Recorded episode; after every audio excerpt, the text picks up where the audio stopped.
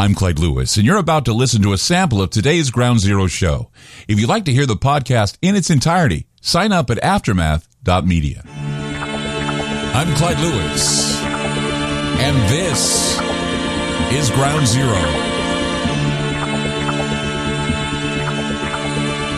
We're back tonight live. I'm back from my long hiatus. It wasn't that long. Was it three weeks? Right? Three or four weeks. Back better than ever, hopefully.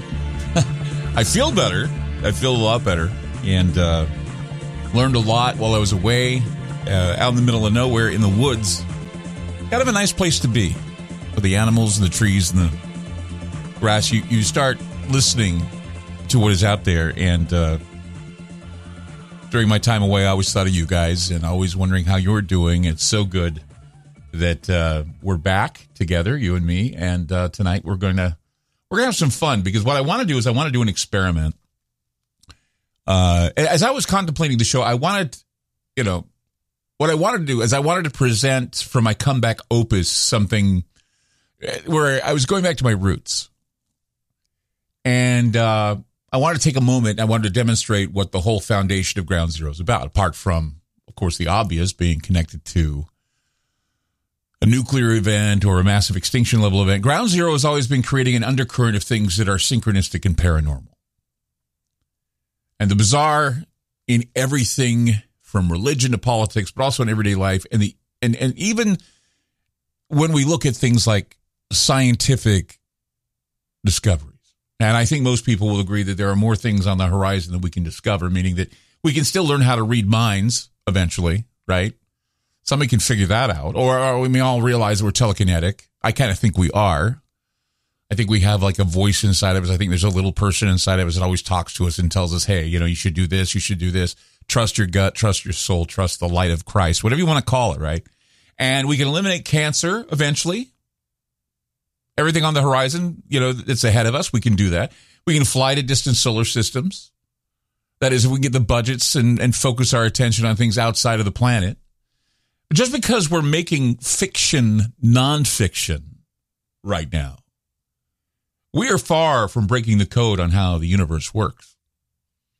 And when I got back, I had to, when I got back from where I was, I, I had to play catch up uh, with that whole Barbenheimer phenomenon that I predicted weeks before it happened. I said there's going to be a social engineering attempt to have you bar- go see Barbie and have you go see Oppenheimer. And of course, it happened and they called it Barbenheimer. And Ryan Gable and I did a show about the social engineering that was underway where both movies went to reprogram, they were there to reprogram the masses from a pink life to a darker type life. But then as we dig deeper, we find it's the patriarchy versus the dark patriarchy versus, I mean, both movies were meant to reprogram you.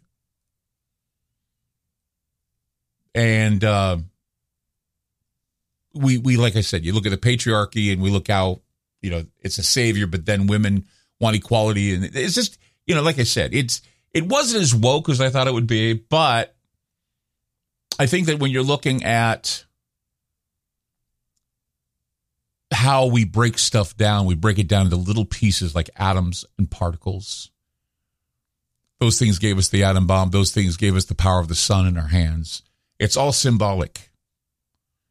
And now we're looking at Barbie as the symbol of equality for women. And perhaps we can all think that we know what we need to do with atoms, the smallest building blocks of nature. That's Dr. Oppenheimer. That's, I mean, it's just a, a weird juxtaposition, if you will, that I that I saw, and uh, they actually used for social engineering. And thanks to the science, we all think, you know, we need all we need to know about the human body, including genomes, DNA structures, proteins, all that scientific babble scientists have told us that they have figured out that they have settled, right? And, and this is the question: Is this why they're trying to scare us again with the threat of the flu, RSV, and COVID in the headlines now? It's bubbling under the headlines. If you can get beyond the politics, you're hearing this again that, you know, oh, and going back, you can say, well, we had 70 to 80% inoculation rate. We learned that it's endemic now. Why are we trying to scare people again? They want the masks back on. I mean, and for those who have lost count, I think we're up like six or seven shots now. And yet people are, are, are like more than happy to, you know, just do what they're told. I remember when they were so confident about the efficacy of injecting billions of people with a gene altering drug. And of course, the majority of the world was saying, yeah, why not? They know what they're doing, right? And then later on, we're hearing about more heart attacks and more death. I mean, we're, you know, what are the chances? What are the chances of lightning striking twice? I don't know. let's talk about the, you know, out of control fires that seem to be a yearly affair. Only this time, there have to be deaths now, right? We have to have a lot of people dead to confirm that there's a climate emergency. No one believed the climate emergency till thousands died in Hawaii. You know, death is such an easy symbol. It's such an easy symbol to get attention. Symbols rule the world, and the death symbols, whether it be skull and crossbones, whether it be the Grim Reaper's scythe, they make they make people feel on edge, uneasy, because dead people are not good witnesses. They're very bad witnesses, especially when all that has happened recently seems to be a bit suspicious. Seems a bit suspect to me. I don't know about you, but it seems to be a bit suspect. It's like the world is under the control of some science fiction villainous organization like Hydra or Spectre. Uh, it's all symbolic. And triggering to minds that can see similarities into the predictive programming that has been unleashed in these times of force structuring the futures of all of us. It's an algorithm.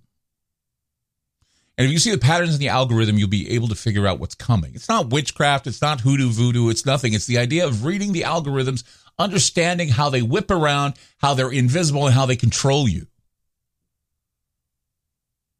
That's what I need, I think, to grasp onto for all of you and to teach you about a little bit. I think people don't really understand the power of an algorithm, the power of a symbol. Symbols rule the world. They do. Certain things, when you look at them, you can already tell yourself that this is something you don't want, whether it be a 666 or a swastika or, you know, people look at a symbol uh, like a rainbow and think, oh, it's beautiful. It's God's promise. And then they turn and say, no, it's LGBTQ BS. We don't like it. You know, that kind of thing we need to learn about the algorithms. We need to learn about what these symbols mean. And I know that Ryan on Friday did a show about that. I think it was very well done, especially now when there are so many things that are pointing to a disruption in the force. And I will talk about that coming up on Ground Zero. The phone numbers tonight 503 225 0860 or toll free 866 536 7469. You're listening to Ground Zero. I'm Clyde Lewis, and we're back. You just listened to a segment of Ground Zero. If you'd like to hear previous shows along with having access to our online library and social media platform, sign up now at aftermath.media. It's only $10 a month, and there's also yearly specials to fit your budget. Again, go to aftermath.media. I'm Clyde Lewis, and thank you for supporting Ground Zero.